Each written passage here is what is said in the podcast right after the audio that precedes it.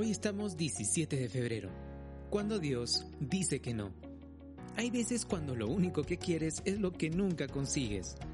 Un asiento en la banda estatal, un trabajo en el puesto de batidos de la esquina, una cita para la reunión de antiguos alumnos o un mapa claro de tu futuro. Horas y esperas, pero no hay respuesta. Horas y esperas más. ¿Puedo hacerte una pregunta muy importante? ¿Qué tal si Dios dijera que no?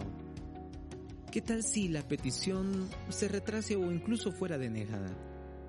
Cuando Dios te dice no, ¿cómo respondes? Si Dios dice, te he dado mi gracia y con eso basta, ¿te quedarás satisfecho?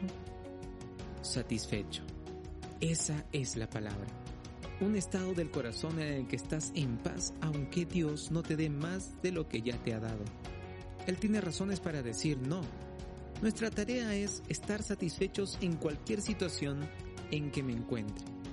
La gracia de Dios es siempre suficiente.